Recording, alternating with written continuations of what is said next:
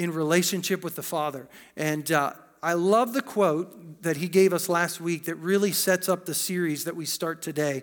Uh, maybe you remember this. What if we got so preoccupied with God that we forgot to worry?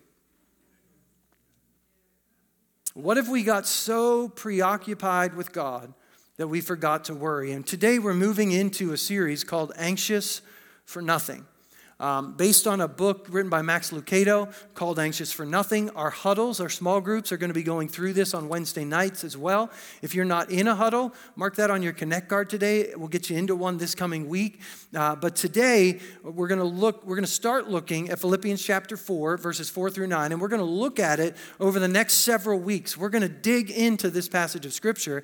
But today, the title of this message is called Be Anxious for Nothing. Now, a lot of times people will ask me the question, you know, Pastor, why are we using all of these books? Because, you know, we don't need books, we need the Bible. Um, and I think there's an error that's kind of crept into the church. The books that we study don't replace the Bible, but the books that we study are tools for us to dig into the Bible. Um, if we didn't want, if we didn't need to read books by authors that use the scripture and then make applicable truth to our lives, which is what a book does, why do you come and listen to me? I mean, basically, what I do every week is take a scripture and try to make it applicable to your life. And that's what a book does. Now, if there's something in any of the books we offer that contradicts this book, throw it out.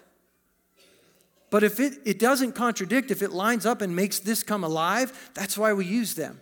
And so we use them to help us gain understanding of what God's word is saying. Because I'm convinced of this. Some of us in this room have scripture verses memorized and we have absolutely no idea what they mean. And how do I know we don't know what they mean? Because we don't live them. We quote them, but we don't live them. And so, according to scripture, if you hear the word but you don't do it, you don't understand it. You're deceived. And so I want us to be able to understand something. So I'm willing to take six or eight weeks and look at five verses in the New Testament to make sure we get it and apply it. And that would be better than preaching a different passage every week and not living any of it. Amen? And so that's what we're doing. And we're going to dig into this passage. But anxiety, if you look at, he, he really in the book goes into some statistics, and I'm going to share some of them with you today. Anxiety has become a huge problem, almost a crisis in our nation. According to the National Institute of Mental Health, anxiety disorders are reaching what they call epidemic proportion. Anxiety disorders. So this year, 50 million Americans are going to feel the effects of a panic attack, a phobia, or some type of anxiety disorder. Our chests are going to tighten. We're going to get dizzy. We're going to feel lightheaded. We're going to be afraid of crowds. We're going to avoid people. Anxiety disorders are now the number one medical problem, mental health problem among women. Number one among all women. For men, it's number two only to alcohol and drug abuse anxiety disorders. The US is the most anxious nation in the world. The stress related medications that we take and the ailments that we have cost our nation $300 billion every year. $300 billion. From 1997 to 2004, that span of seven years, they found that Americans doubled their spending on anti anxiety medications like Xanax and Valium. Doubled it. The Journal of American Medical Association tells us that people in every generation in the 20th century, every generation that comes along now, is three times more likely to experience anxiety and depression than the generation that was before it. Three times more likely. This is the most staggering one, and it, I just, I don't even know what to do the psychologist by the name of Robert Leahy studied children. And today, the average child exhibits the same level, average child, same level of anxiety as the average psychiatric patient of the 1950s.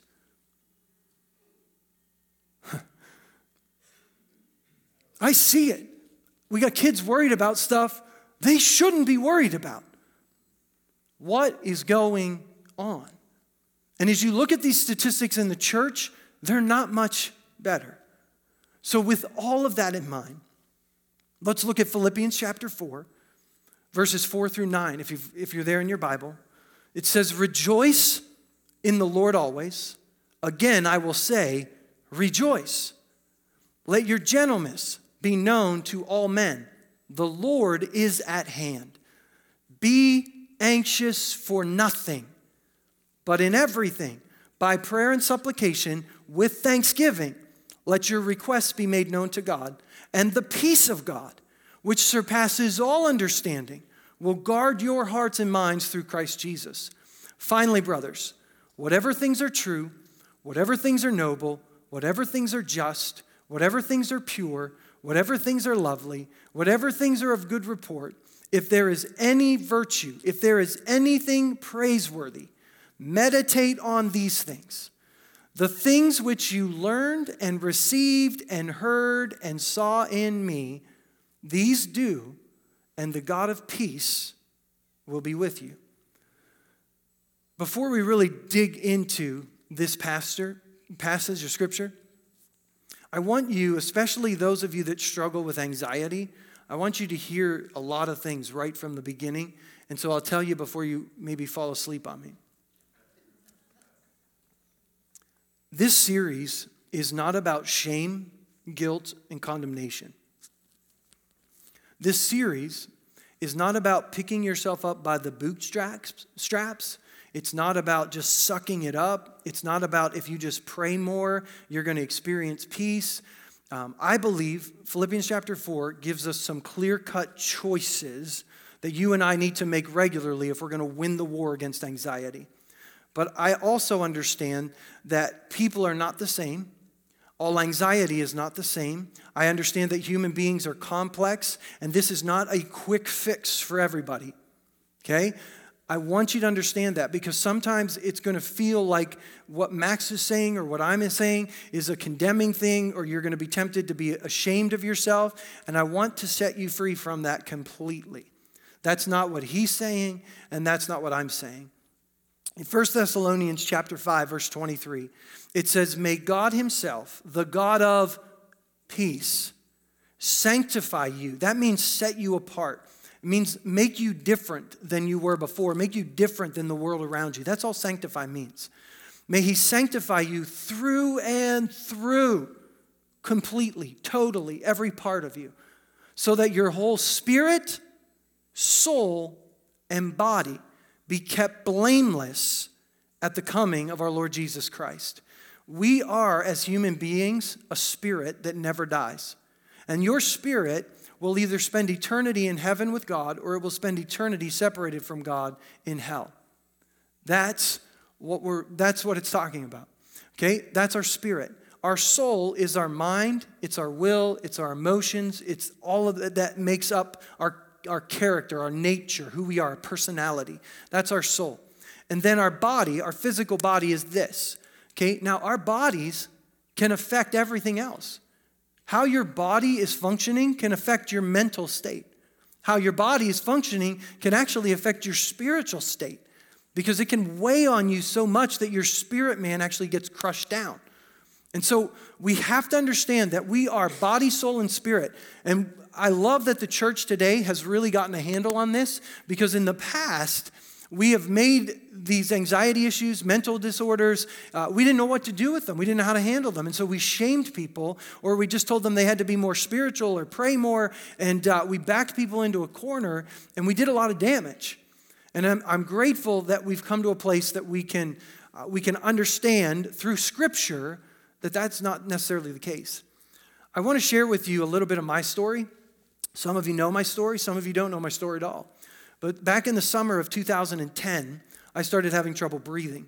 And I had some unexplained pain in my body. I literally uh, would walk around a lot like this. Maybe if you were here at the time, I know other people recognized it. They asked me what's going on because it would alleviate if I pressed here. If I press here even today, I can still feel what it does in my body uh, because it just literally everything would it, I'd have pain all the way across my chest, right here, down my back, all through my body. It just, my body was just, it was almost like my nerves were on fire. Okay? And I, I, was having trouble breathing. I was physically exhausted. I went out for a run. I was training for a marathon. I got six miles into the run and could not run. Couldn't. Like physically, I just could not. So I had to sit down. Um, um, and I just I walked back through that, and so we had some tests. Went to a cardiologist, went to a doctor, went to everybody. No one found anything wrong. They sent me to a lung specialist on August the 2nd of 2010. I know this one because I can scroll back through my calendar, and two because that was my anniversary. So August the 2nd, 2010, I'm sitting in this office, and uh, the doctor basically says there's nothing wrong with you, and he diagnoses it as stress and anxiety. And so I'm like, okay, I don't know what that means, but if you've ever, if you have anxiety and you're diagnosed with an anxiety problem, doesn't make you feel better. I mean, it's like counter in, counteractive. And so um, I went home to see my, my doctor again, and he put me on um, he put me on Lexapro, uh, an antidepressant. Wanted to try it, and my system went berserk, berserk. It was bad before, it was bad after. I couldn't sleep. I couldn't fall asleep. So he gave me uh, Ambien. He prescribed a sleeping medication. I couldn't fall asleep, and if I did fall asleep, I would wake up. I literally would go three days, 72 hours with no sleep. I was, I was terribly unfunctionable. Uh, great board and great staff at the time that walked with me through that process gave me 30 days leave from the church just to process that, just to try to get my health back. And the whole time, I was stressed that I'd never come back. And so I, I came back early, came back too early. Uh, because I was afraid. I was afraid I couldn't come back. I was afraid of what would happen if I stayed away. And so uh, the anxiety just got worse. But um, the, I went to a counselor. He, he said, Stop taking the antidepressant, it's killing you. and it really was. And so I stopped taking it.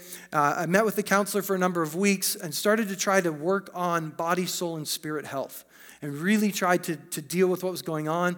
The Lord brought some great ministers across my path at that time that had s- similar experiences. One of them was a book I read called Leading on Empty by a pastor named Wayne Cordeiro, who had the exact same experience as I did. He was out for a run, training for a marathon, and sat down on a curb and just began to bawl and didn't know what was going on. And his story gave me some hope. Uh, it helped me realize I wasn't crazy. Because here's the thing I used to think people who were depressed or anxious, you just you snap out of it. Just tell yourself, couldn't do it. I mean, telling myself, stop it. I don't want this. And it didn't work.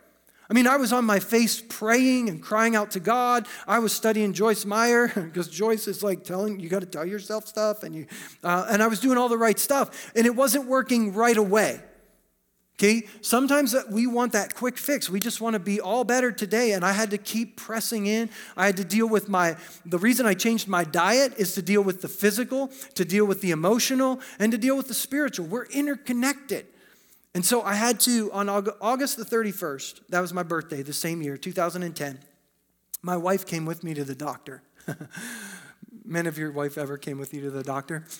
Um, because it, nothing was helping. And uh, basically, someone that I trust and love was a mentor said, You know what you need? You need some Xanax. And as soon as he said that, anxiety went through the roof. The last thing I want to take is Xanax. Really? Are you kidding me? Um, and so we, we talked to my doctor, and he prescribed, he didn't prescribed Xanax. He thought that was a little extreme to start. Um, and so he prescribed just a low dose of anti anxiety meds. And I took it for a year regularly, twice a day. And uh, I found it took me months. It took me months to find a place where I felt normal. Um, I wish I could tell you eight years later, here I am totally restored. Uh, here I am still understanding what's going on in my body, still with a, a bottle of anti anxiety medication everywhere. One in my office drawer, one in my, my backpack, one I take it when I need it. And I don't want to take it. I don't want to need it. But there are days my body says, hey, and here's why. You know, the church was doing well at the time, but I am a wired person that I just want to go 24 7. I mean, I don't want to rest. I don't want to take, uh, I mean, I, there's so much to do and there's just not enough time. Naps are a waste of time. Naps are stupid. So let's just go, go, go, go, go. I haven't been created that way. My creator says, I didn't create you for the Sabbath, I created the Sabbath for you. And when I disregard that, all bets are off. And I can feel it coming at, day, at times now. I know it's coming. And I know I better step back, I better get the foot off the throttle, or I'm about to fall into a full fledged attack again. And so I still have to battle it and I still pressure it. And here's the thing your story is going to be different than mine. And I'm not telling you to do exactly what I did, but what I am telling you is God didn't design you for this. He didn't design you to, to be in, in perpetual states of anxiety. There is hope for you.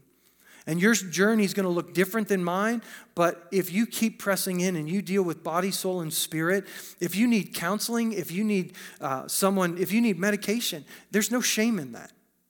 And that's what I'm here to tell you today. There's no shame in any of that. Okay? But you can't rely on that. Our faith and our anchor have to be in Him. Okay? And so ultimately, it's all a part of the journey. And so Paul gives us this passage of Scripture in Philippians chapter 4, and he tells us, Be anxious for nothing. And if you struggle with anxiety right now, you're like, okay, thanks, Paul. Uh, I'll process that. Um, but here's, here's the thing our culture breeds anxiety. It does. We have now an increased awareness of every negative, bad thing happening around the world as it happens. And some of us are so fixed. Some of you would be less anxious if you just stopped picking that up. In every conversation, you talked about how bad everything was in the world and how bad everything, and oh, the world's going to hell in a handbasket. You won't find that in this book, but you will find it here. And so when Paul says meditate on these things, he means it. I mean, part of our struggle with anxiety is just what we're meditating on, part of it, okay? Also, travel. I mean, back in the day, you only went as far as you could walk or as far as your horse could travel or donkey. Now we go, we go zooming around the world in and out of time zones, and we're, we're up at sunrise, uh, uh, we're up before sunrise, and we're up way past sunset. And it used to be you got up with the sun and you went to bed with the sun. And now we're up, we can, we can survive on less sleep. We're just going to go, go, go, go, go. And we don't understand. Our Creator said, I didn't design you that way. Oh, but we know better than God. And so we're so relentless in our pursuit of stuff. And then we've got debt and financial crises, and our 401ks are falling apart, and all of this stock market stuff. And stop watching it. Good gracious, if you keep watching the stock market go up and down every day, get some Xanax, because that's literally what you're going to need. Because you'll be all over the place.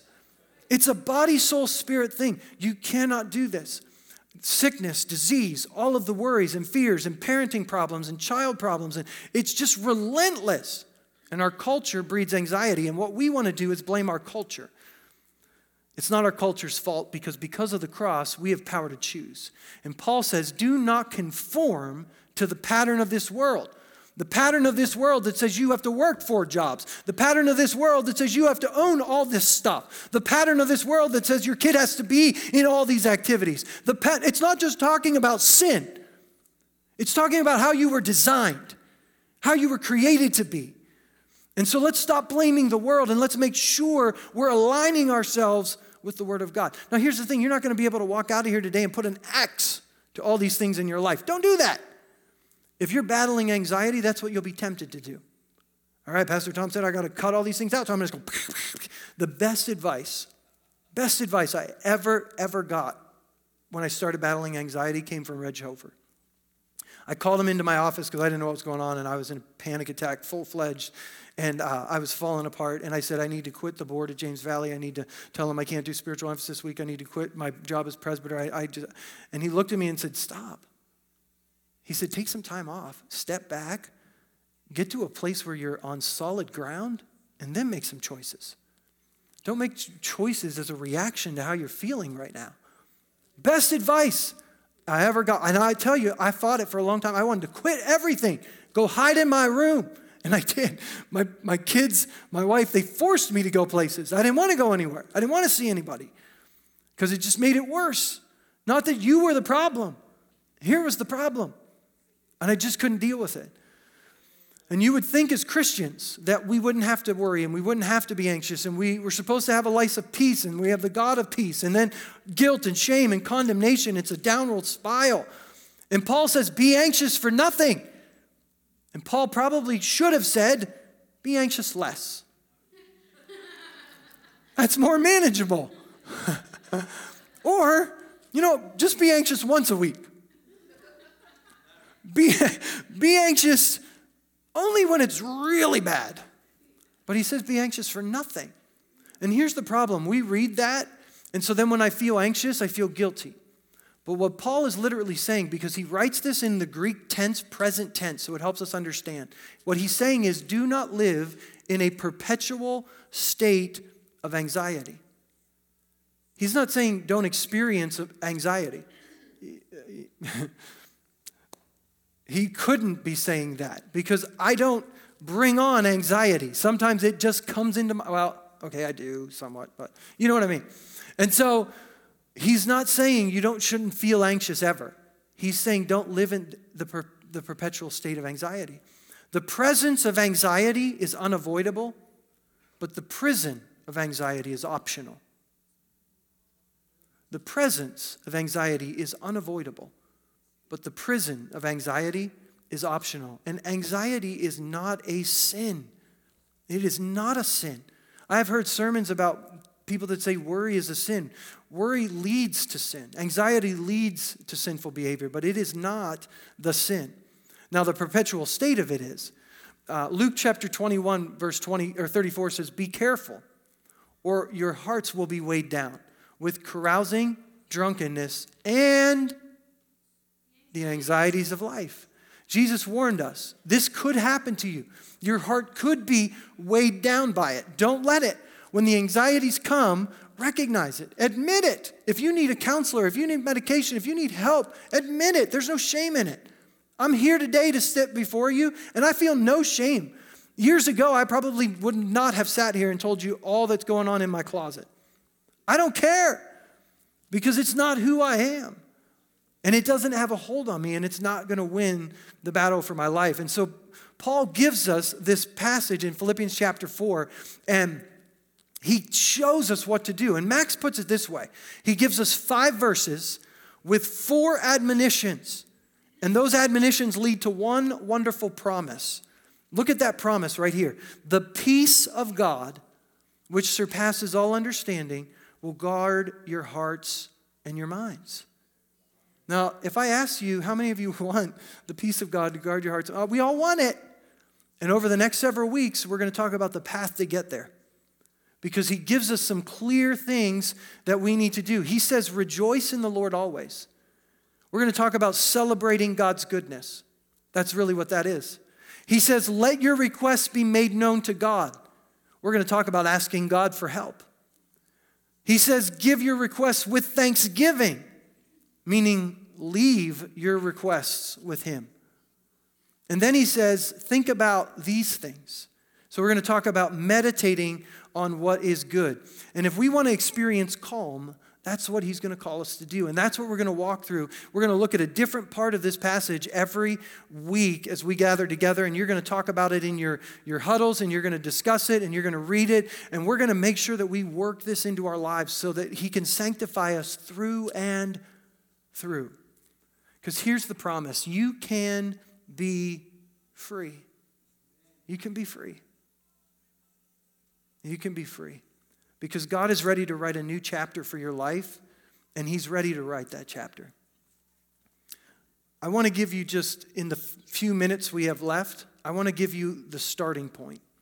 And some of this is just a review, but here's what you need to do first. Number one, you need to be restored to your Father. Some of you are afraid to write that down because you think you know it. You need to be restored to your Father. This is why Jesus came. He says it here I'm the way, the truth, and the life. No one comes to the Father except through me. He's not talking about when you get to heaven, he's talking about right now. You need to be restored to the Father through the death of Jesus. And if you've never done that, that's the only place it's going to work. That's the one place it's got to start. But the thing is, in 2 Corinthians chapter 5, the Apostle Paul says, all of this is from God who reconciled us to himself through Christ. And he gave us the ministry of reconciliation. That God was reconciling the world to himself in Christ, not counting people's sins against them. He committed to us the message of reconciliation. We are Christ's ambassadors. As though God were making his appeal to us, we implore you on Christ's behalf be reconciled to God. If you are not walking in a daily relationship with your Father, then everything Jesus died for is really being wasted. That's what he died for. So you could be in relationship now with your Father. So you need to be restored. The second thing you need is you need to know him. You need to know him. And this is how you get to know him. This book says he is a good father. He's good. Everything about him is good. He is for you and not against you. He loves you. He demonstrated his love for you when he, you were his enemy and he died for you. Look at what he says in Romans chapter 8. If what should we say in response to this? If God is for us, who can be against us? He who did not spare his own son, but gave him up for us all, how will he not also, along with him, give us graciously give us all things? You need to know God is not in heaven waiting for you to mess up. He is perpetually for you.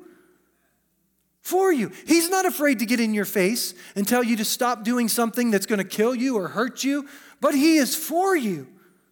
Every single day, He's for you. He's been pursuing you since the foundation of the world. That's where the scripture says Christ was crucified at the foundation of the world. It's crazy good. The last thing, the third thing you need to do is you need to get your identity and your security from Him. From Him. If you try to get your identity in your performance, if you try to get your identity in what people think about you or what people say about you, you try to get your security from your bank account, you try to get your security from your medication or from your doctor or from your friends or from your spouse, you will not. It has to be rooted and grounded in Him. And this is like Christianity 101. And I know that so many of you today are just saying, I know all this. But we don't. We don't live this daily in our lives, reminding ourselves of these things. And we have to. Look at this Romans chapter 8, verse 33. I love this. Who will bring any charge against those whom God has chosen? It is God who justifies. Who's the one who condemns? No one. No one. Oh, yeah, we have an accuser. We have someone who accuses us day and night, but no one condemns us. Why? Because Christ, who died, more than that, who was raised to life, is at the right hand of God interceding for us. There is, therefore, no, no, no condemnation for those in Christ Jesus. In 1 John chapter 3, verse 20, even if our own hearts condemn us, some of you, the problem isn't what others say about you, it's what you say about you. And even if your own heart condemn you, if you think the thought, don't say it with your mouth. He is greater than your heart. And he knows everything.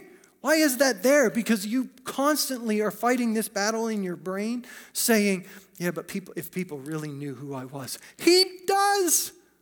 He knows you better than you know you.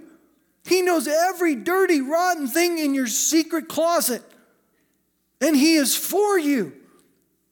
And He died for you, even knowing it. Man, anxiety just puts us to, to death. And here's the thing in the body of Christ, yes, we're supposed to help each other grow and we're supposed to point out sin in people's lives and weaknesses. And yep, and there are two ways, write this down two ways to pray for people. There are two ways to, to point out sin in, in people's lives. Two ways. One is as an advocate, an advocate. You do it to help. Jesus is our advocate. The Holy Spirit is an advocate. They're interceding for us. We've never been treated as our sins deserve. When anything they point out is for, for our good. But the second way is as an accuser. In Revelation, The enemy is called the accuser of the brethren who stands before the Lord, accusing us day and night. When Paul says, Let no unwholesome talk come out of your mouth, only what is helpful to build others up, he's not talking about swearing. He's not even talking about taking the Lord's name in vain. He's talking about the things that you whisper in secret just between you and your spouse or you and your best friend to condemn and to put someone else down. If you are not willing to go to that person and be an advocate, stop talking because you are aligning yourself with the accuser, and whether you see it or not, you are working against the heart of a father who loves people and is pursuing them. It's not a weakness, it's a sin. And we've got to stop. And here's the thing if people are talking about you, let it go. Let it go. He is so much greater than that. And you can overcome. You don't have to try to set that right. Just walk with Him. Get your identity, get your security from Him. Take it from someone who has to battle it. It's possible. In Galatians chapter 6, verse 1, look at this. Brothers and sisters, if someone is caught in a sin, you who live by the Spirit should restore. That's that same word, restoration, that we've been talking about over and over. Restore that person gently. But watch yourselves, or you will also be tempted. In other words, you'll be tempted to just avoid it altogether because you know, well, if I go to that person, it might not be good. So I'm going to just avoid it and I'm just going to, you know, pretend it's not happening. That's not love. You'll have a temptation toward pride, toward at accusation. You'll think, well, I'm going to point this out to them because I don't have any problems in my life, and that's the danger. Or you'll be tempted to fall into the same behavior they are. There's all kinds of temptations, but it doesn't tell us, hey, because of all these temptations, you know, don't worry about that person who's caught in sin. Uh, every man for themselves. There is no every man for themselves in this book. So, for people in America that just want to go to church and go home and just get your little religious fix for the week, you won't find that here. You'll find a call to be engaged and involved in the body of Christ and to stand with them through thick and thin, no matter what, and find a way to walk in love even through disagreement. That's what you'll find in this book. And anything else is an inferior gospel and should never be preached or taught. Why do I say all that? Because you have to get these things right. You have to be connected to the Father. You have to understand who He is, and you have to get your identity and security from Him. You can blame your mom, and you can blame your dad, and you can blame all the people that speak about you. You can blame your spouse, you can blame all those people. But at the end of the day, nothing, nothing, no person, no demon, no power can separate you from the love of God in Christ Jesus. And if you get so rooted and grounded in His love for you, you can find freedom. And yet, we've talked about this. There are boundaries you have to set in relationships. You have to tell people who are trying to come into those boundaries and suck life out of you, who refuse to repent of their behaviors. Yeah, you have to set boundaries and say, no, you have to stay out right here. You're not coming in here. This is reserved for people that want to walk in, in a healthy relationship. And some people say, oh, that's not biblical. Yeah, it is. If you read the book cover to cover, you'll, you'll find it. You don't let people into your life that are going to speak death into your life. You confront it gently, and then you move them out of circle. I know, we're really bringing everything. I'm trying to bring everything together. If you've been with us for the Keep Your Love On series and you thought that had no, that made no sense, Pastor, here, look, it comes right here. Everything connects. It's not like I just randomly say, hey, uh, what should we teach next? We try to build on a foundation of what we've taught you. And that's, we're taking you on a journey. We're trying to grow all of us, okay, into what God has wanted us to be. And so, how we're going to end today, I'm going to pray for you. And if you're here and you're just struggling for anxiety, be at peace right now because I'm not going to ask anyone to lift their hand. And I'm not going to ask anyone to come forward. Because the last thing you want or need is that. But we're going to be here in the front. We're in, in a moment, I'm going to call the prayer team and we're going to be up here. Because if you're here and you're not restored to the Father, you don't know what salvation is through Jesus, we want to explain that to you more. We want to get you restored to the Father today. And if you need that, we want you to come when we close the service. We're going to be here in the front and we'll explain it to you. We'll take I'll take all afternoon if it takes. This is the only reason I'm here.